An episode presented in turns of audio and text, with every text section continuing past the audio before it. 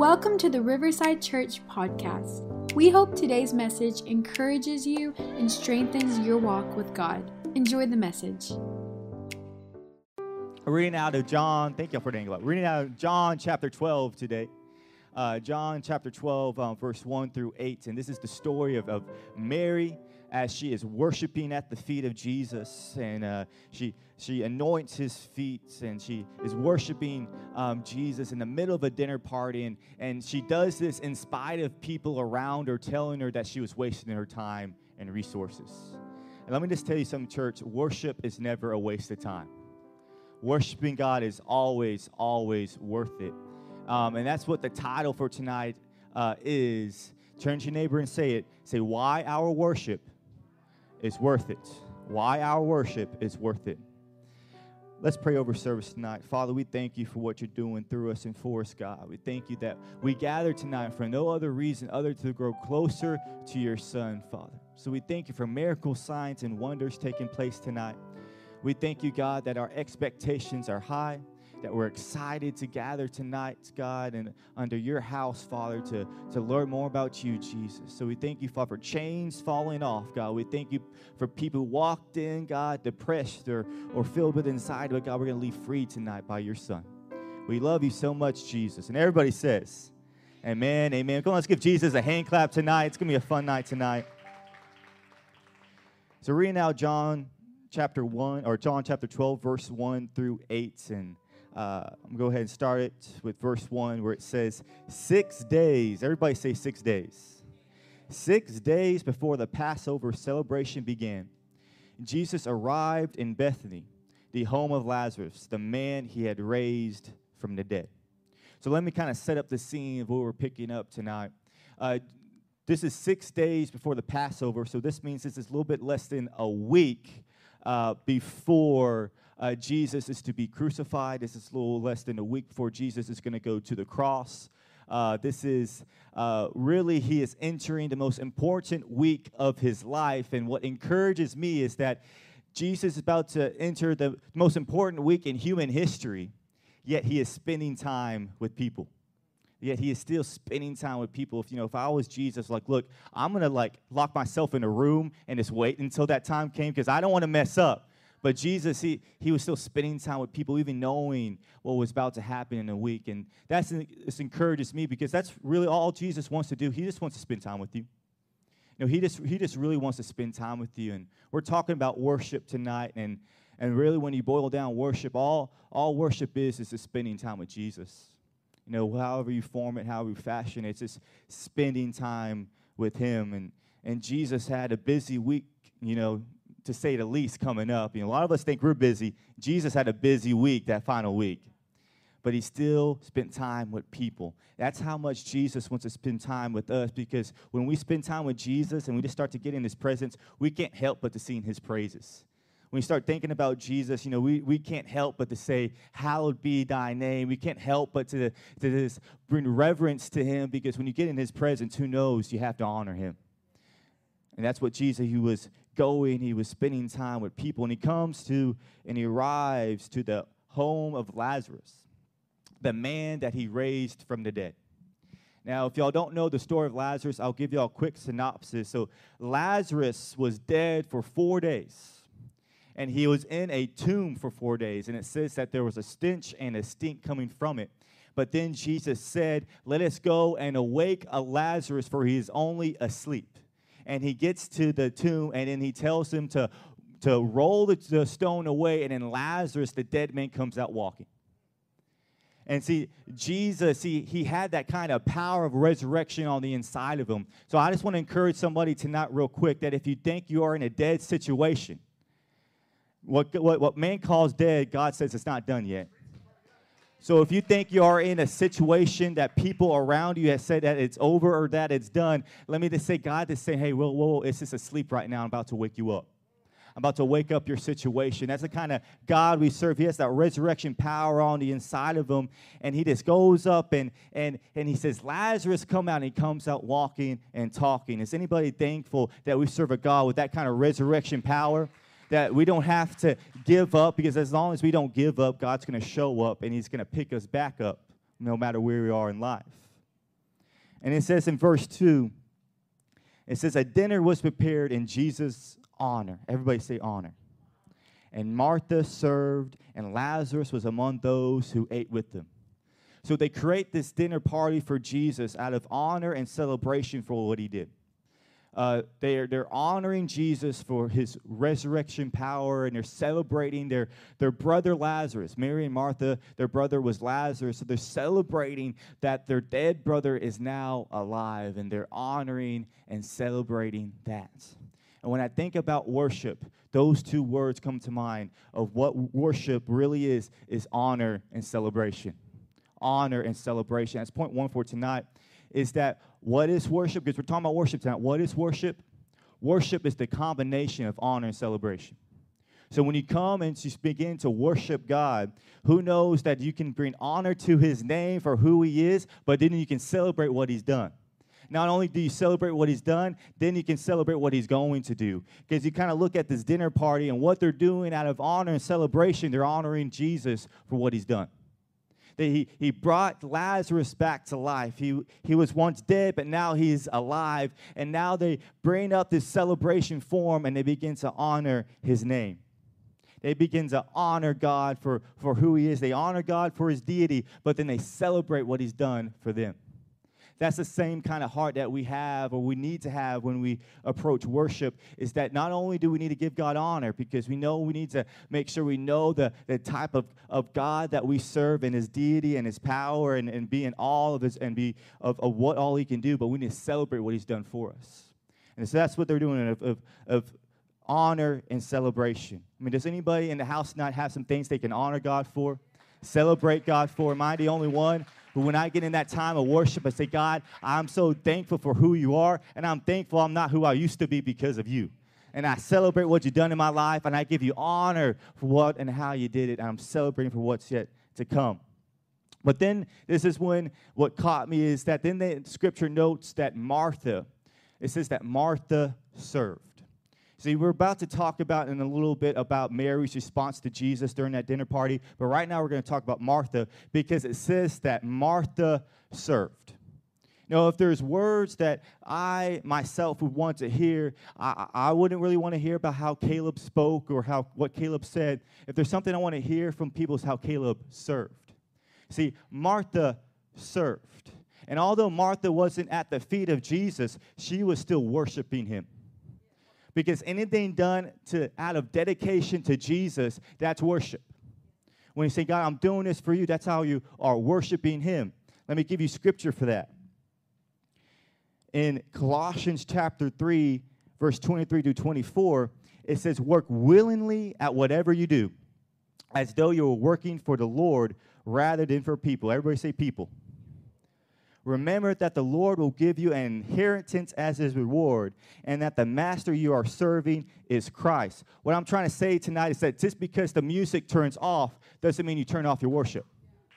Because you can worship God at the workplace, you can worship job at God at the plant, you can worship God at, on the job, you can worship God at, at, at H-E-B Plus. Wherever you are, you can worship God because you're going to say, God, I'm doing this unto you. So I, I don't mean to break out into song and dance you know, in the middle of the H-E-B aisle. I mean, you can, but I wouldn't recommend it.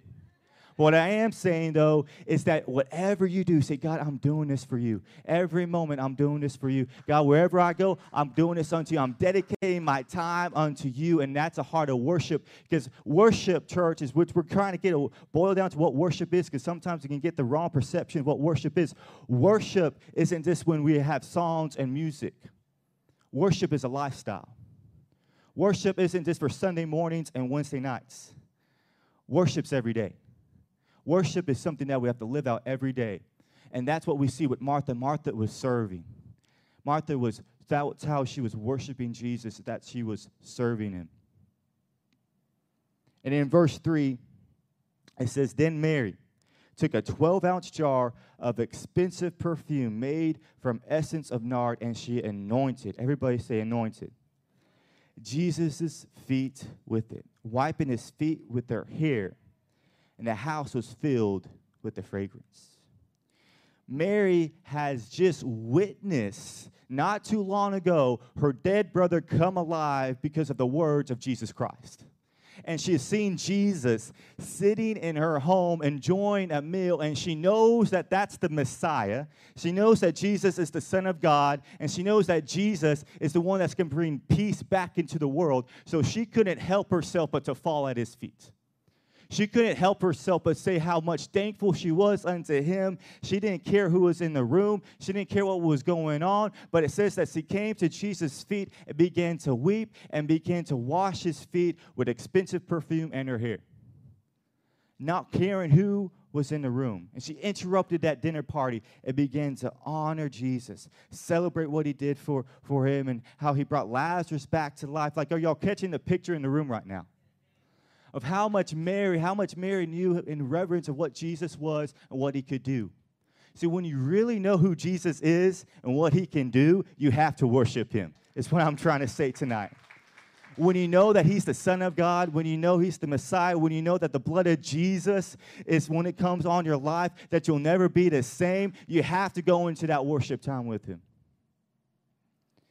And Mary, she exhibits three different I believe, attributes of, of worship when she did that. And we're going to talk about it. First thing she did, it says that she washed his feet.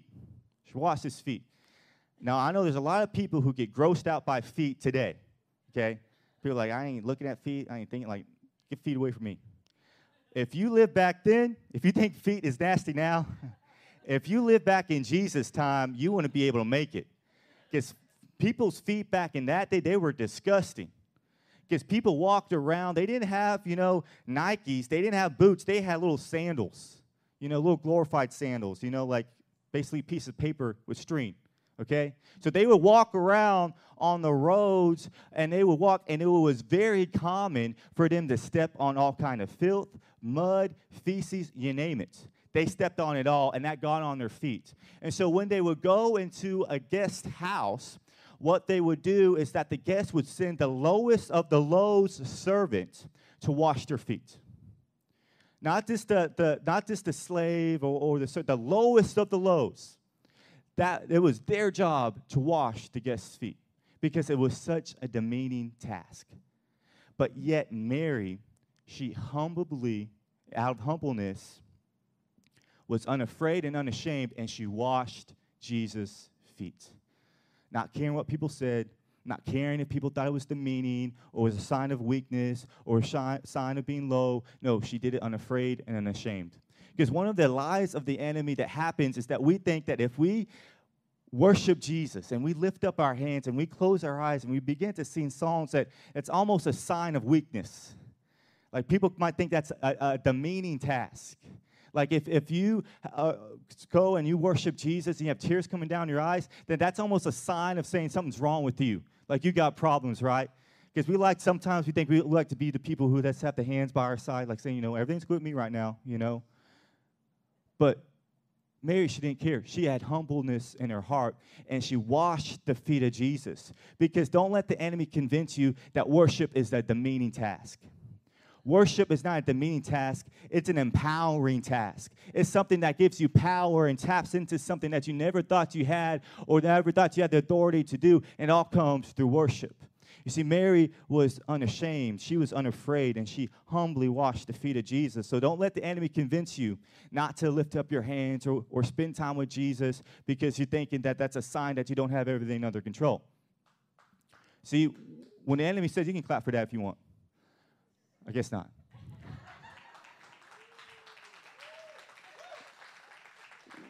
what the enemy will try to convince us, what the enemy will try to convince us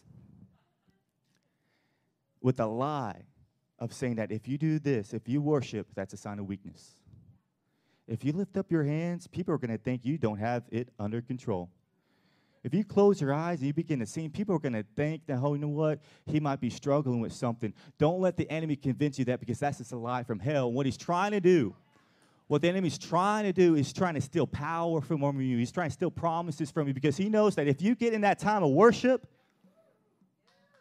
he knows that, man, when you start to get in his presence, he knows that now he has no control over your mind or your thoughts. So he tries to convince you that worship is weakness. But don't confuse a humble heart with a weak heart. Don't be confused by that. Don't think when somebody goes and they get on their knees and they lift up their hands, don't look down on them and say, oh, they have problems. No, they're going to the answer right now. There's somebody who's getting filled up with his power. Come on, somebody. Who's getting filled up. And they're knowing that this isn't the sign of weakness. We're now getting plugged into what the resource that God has for us. So don't let the enemy confuse you. Don't let the enemy intimidate you and think, oh, I'm just going to sit here and let people receive God, but I'm, I'm, you know, I'm good. Don't let the enemy convince you that because that's a lie that he's trying to do. He's trying to keep you trapped, your own fears and anxieties. But Mary, she had a humble heart. She had a humble heart. See, Matthew 23, 11, verse 12, it says, The greatest among you must be a servant. And that those who exalt themselves will be humbled, but those who what? Humble themselves will be exalted. So you want to see where true power comes from? It's from a humble heart. It's not weakness. That's a complete opposite. That when you have that humble heart, and you come to Jesus and you say, God, I just want to spend time with you. I don't care what she says, he says, I don't care what anybody says. I just want to spend time with you. You're going to see elevation. You're going to see promotion. You're going to see dreams start to come together because now you're tapping into something that the enemy wanted to keep you out of. Tap into his presence and his promises in your life. And then the next thing that Mary did when she washed his, his feet, that she washed his feet with her hair, okay? Which is kind of weird but she washed his feet with her hair. Now, back in that, in that day, the Jewish women, they, they never let their hair down. Like ladies in the room, they never let their hair down at all, like ever, in public. Like it wasn't a thing you did. Because if you had your hair up, that was a sign that you had it all together. That was a sign that, you know, that, that you have your life together, you have your hair up. Like Jewish women never, ever in public would let their hair down. But it says that, you know, that, that old saying, just let your hair down. You know that saying? I mean, I don't really know what it means because I don't, you know, but whatever. You know what saying? Let your hair down? You know? What that means, right, is that you need to come openly to Jesus. She let her hair down. She didn't approach Jesus and, and act like she had it all together. She let her hair down, began to wash his feet with her hair. She came openly to Jesus. Because some of us, when we come to Jesus, we act like, hey, I need you here, but I don't need you over there. You know, we all have that over there place we don't want Jesus. Like, God, I want you, God, I want you in my job, but I don't want you in my finances. Or, God, I want you over here, but I don't want you over. No, Mary, she came openly. She let her hair down. I mean, some of us, when we worship, we need to let our hair down, okay? Both figuratively, well, mostly figuratively, okay, for the guys in the room. We need to let our hair down and say, I'm approaching you openly, God. I'm not trying to hide anything. I'm not trying to act like I, you know, have it all together. I'm going to approach you openly. Openly. Everybody say openly. I'm gonna approach you openly, God. I don't want to act like that that this this that that I'm so put together. I want to I want to approach you openly. And that's what Mary did. She, she worshiped Jesus and she let her hair down. She began to wash Jesus' feet with her hair. And that was just a sign of, but man, this woman's not afraid. She's unashamed. She's approaching Jesus. She's not caring what anybody says. She's approaching him openly. She's not just approaching Jesus saying, I want you here or I want you there. No, she, she, Jesus, I want you everywhere. She came openly. And that's what can really confuse the Jewish men in the room. Because when they saw Mary begin to, to wash uh, Jesus' feet with their hair, and then it was so personal, and it was so like, because, see, the Jewish men in the room, they were just used to worship being an act of religion. That's what they were used to. The worship, oh, you're worshiping God. Okay, then there's steps, there's one, two, threes, there's ABCs, there's this formula. Like, they were used to worship being a religious act. But then Mary comes and begins to worship Jesus, and that's what Jesus came to do. And that she, Jesus came to make worship not a religious act, but an act of relationship of act of saying, Jesus, you know, this isn't something that I'm doing out of tradition or out of religion. God, this is something because I have a relationship with you. I know that you know me better than I know myself. And that's the kind of heart that Mary approached. And that's why she, she brought, even though she had the weaknesses, she brought it to Jesus' feet because what? Where we are weak, he makes us strong. And how that happens is that we have to o- approach Jesus openly. Come on, everybody say openly.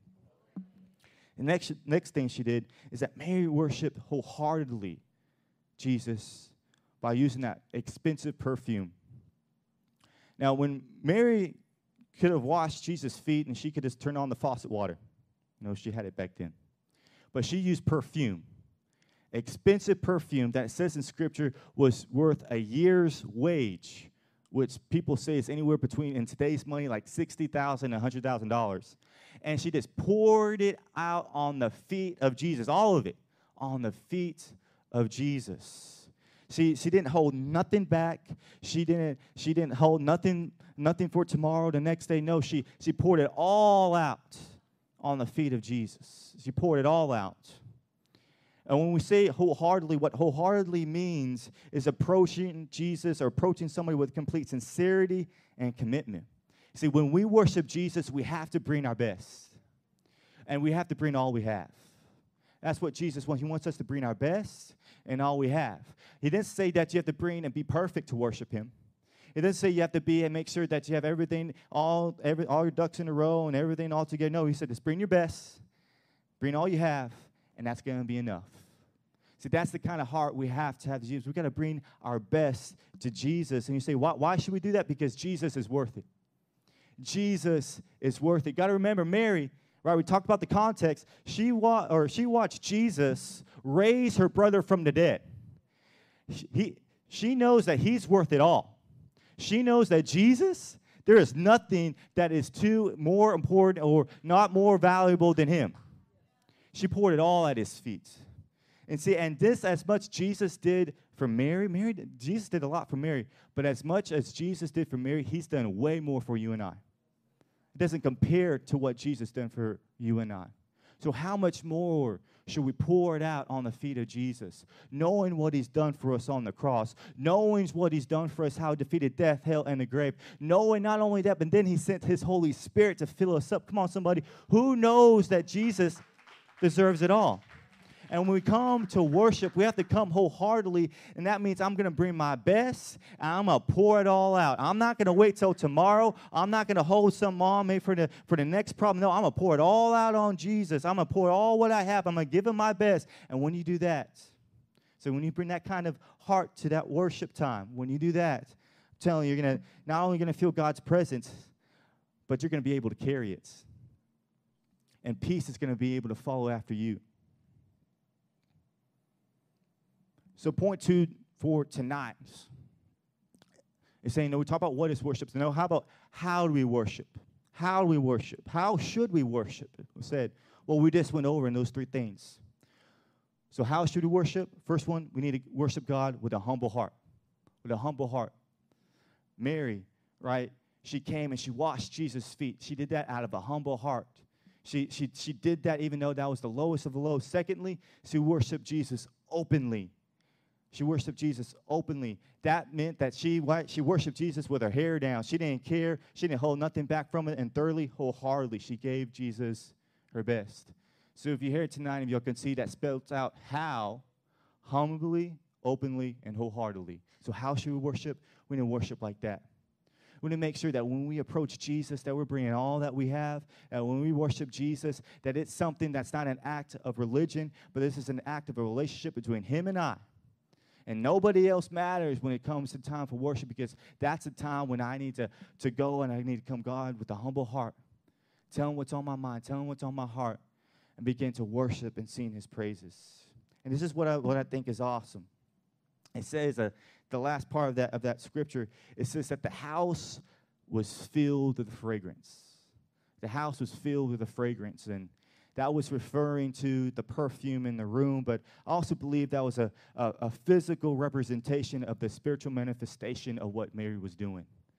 Because when you begin to worship, who knows that the atmosphere begins to change?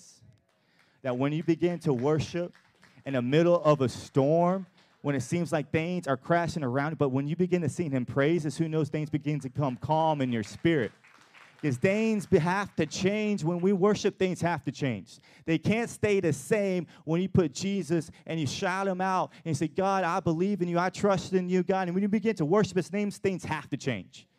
Things that, that they have to, they can't stay the same when you say the name of Jesus. They can't. When you say the name of Jesus and you begin to worship him wholeheartedly with a humble heart and say, God, I'm coming to you openly. I'm not holding nothing back. I'm telling you right now, your situation, it has to change. It says the room began to fill with a fragrance. And that's what we feel when we begin to worship. Who knows you feel his presence? And it's almost like a fragrance. It's almost like, God, I can feel you right now. And He begins to remind you of who you are. He begins to remind you of who holds uh, the world in His hands and who holds tomorrow. He reminds you. It's like a fragrance entering the room.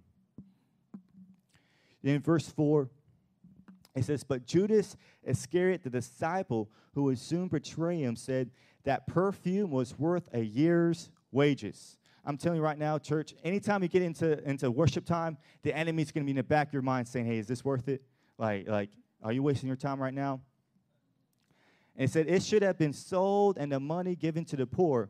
And then in verse 6, it's not that he cared for the poor, he was a thief, and since he was in charge of the disciples' money, he often stole some for himself. See, the enemy will try to convince you that God's not worth it. When you get in worship time or when you're worshiping him on the on the job or at the plant or at the marketplace wherever you're at the enemy will try to convince you that it's not worth it. God's not worth it. It's not worth your time. You could be doing something better. You could be doing something greater. The enemy will try to say that god's not worth this god's not worth that that it's a waste of time. But you have to understand this how when judas was saying that he wasn't saying that as a moment as truth. He was trying to steal something so when the enemy tells you that, it's not him trying to be truthful. He's trying to steal something from you. He's trying to, he's trying to steal your peace. He's trying to steal your joy. He's trying to steal, your, to steal your confidence because he knows that if you start to worship Jesus in the middle of your worry, when you begin to worship Jesus in the middle of your storm, that's when you're going to be able to, to get that peace on the inside of you that goes beyond understanding. But we have to, we have to know that even in the moment when the enemy's in the back of our mind telling us, hey, we need to stop, it's not worth it. Have you ever been worshiping in your worship moment and all of a sudden, you know, you start thinking of all things you got to do that day? And you're like, oh man, I got to cut this short, you know, you know. The enemy will always try to tell you what to do or what not to do. When you get in a moment of worship, he was trying to attack your mind because he knows he's, he's trying to pull you out of it. But if you say, no, God's worth it. Time spent in worship is never time wasted. God, God's worth it. I don't care if I got five minutes or 10 minutes, God's worth it. And when you have that mindset and say, God, I'm putting you at the top, God will bless everything below it. Something I've learned, because we all have busy schedules, and I understand. Something I learned though is that I, if I say, you know what, God, instead of me building, uh, or instead of me putting you around my schedule, I'm gonna start building my schedule around you. Because some of us, we, we can look at our schedule and open up the Google Calendar. I said, okay, God, you got 3.25 p.m. to 3.30 p.m. Okay, that's an awesome five minutes right there. We're always, we're never going to be consistent like that. But if you say, God, you know what? I'm giving you the first 10 minutes in the morning every morning. And anything, if I don't care if it's a meeting, I don't what it is, I'm gonna give you that time because I'm gonna build my schedule around you. I'm not gonna build my I'm not gonna build you around my schedule and try to put you in where you fit. No, I'm gonna put my schedule where it fits around you, God. Because that's how important you are to me. Because God, you're worth it. Point number three for tonight is time spent in worship is never time wasted. Time spent in worship is never time wasted. Never let the enemy convince you that you're wasting your time, you're wasting your resources, because that's what Judas was saying, saying, hey, Mary, what are you doing? You know, that's a waste of resources. That's a waste of time. What are you doing? Don't let the enemy convince you that know that what you're doing, you're, doing, you're using your time, and the return of investment is going to blow your mind what God's going to do. Just because you put him first, just because you, you, you put that value on the time spent with Him. So don't ever overlook or underestimate five to 10 minutes with Jesus. Even if you have a short amount of time, if you just give it to Jesus, I'm telling you, He's going to make things happen. He can change your inner circumstance in a moment just because you chose to give Him some worship, you chose to focus on Him. And in verse 7, it said, Jesus replied, He said, Leave her alone. She did this in preparation for my burial. You will always have the poor among you, but you will not always have me. And Jesus was referring to the cross. The, like we said, the crucifixion was only a week away. And he said, See, Mary, don't, don't look down on her. She's got her priorities straight. She knows what really matters right now. So don't, don't say Mary's doing the wrong thing, but giving God all you have, that's always the right decision Giving God your first and your best, that's always the right decision. Honoring God, no matter what, that's always going to be the right and best decision. But in the day and time that we live in, they're always going to try to convince us that it's a waste of time, a waste of space, or a waste of resources. But always when you put God first, you never come and last. Amen. Will you stand with me tonight? I want to close with this scripture. In John chapter 4, verse 23. In this story, it's Jesus talking to the woman at the well, the Samaritan woman. And they begin to talk, and he begins to explain worship to her. And he says in verse 23, he says, But the time is coming. Indeed, it's here now. Everybody say now. When true worshipers will worship the Father in spirits and in truth. See, the Father is looking for those who will worship Him that way. Wow, is that, is that just a powerful statement that it says the, He says the Father is looking for worshipers who will worship Him that way? That He's searching, that He's looking, that, that, that that's the kind of worshipers he's, He looks after? Ever been worshiping, been in that moment in the presence of Jesus, like we're about to sing some songs in a little bit, but have you ever been in that moment and you, you feel the most fulfilled you've ever felt in your life? Anybody, anybody with me? Like you're worshiping Jesus and you feel his presence and you say, wow, man, I feel so connected with my purpose. I, I feel so I feel so connected. I feel so fulfilled right now. You want to know why? You're literally doing what you're created to do. You and I, we were created to worship. You and I, we are created to spend time with Jesus, to have a relationship with Him. So when you have that worship time and you begin to praise Jesus and you begin to feel His presence, the reason why you feel so fulfilled is because you're doing your purpose. You're literally doing what you were created to do. You're, you're fulfilling the purpose that God put inside of you. Because if there's a purpose that we all have, that we all can agree on, is that our purpose is to worship Jesus. Our purpose is to bring glory to the name above all names. Our purpose is to worship Jesus so loudly that we can bring honor and reverence to the King of Kings and the Lord of Lords. That's our purpose. And so when we get into his presence, when we begin to feel his arms be wrapped around us, that's our purpose. That's our purpose, church, is to worship. That's why, you know, when we get in that worship time, sometimes we leave it behind us when the, when the song's in, when the music is turned off. But that worship, it, it, that's just not a task for us to do. That's the reason why we were created. That's the reason why we were formed. Spend time with Jesus and to worship Him. Closing statement for tonight I want to leave you all with is worship is worth it because it's our purpose. Worship is worth it because it's our purpose. It's always going to be worth it to worship Jesus because now you're doing what you were purposed to do. Now you're doing what you were created to do. Now you're partaking in the task of why you even exist is to spend time with Jesus, to bring glory to his name, to begin to worship him and honor him and celebrate him. That's why we're here, church.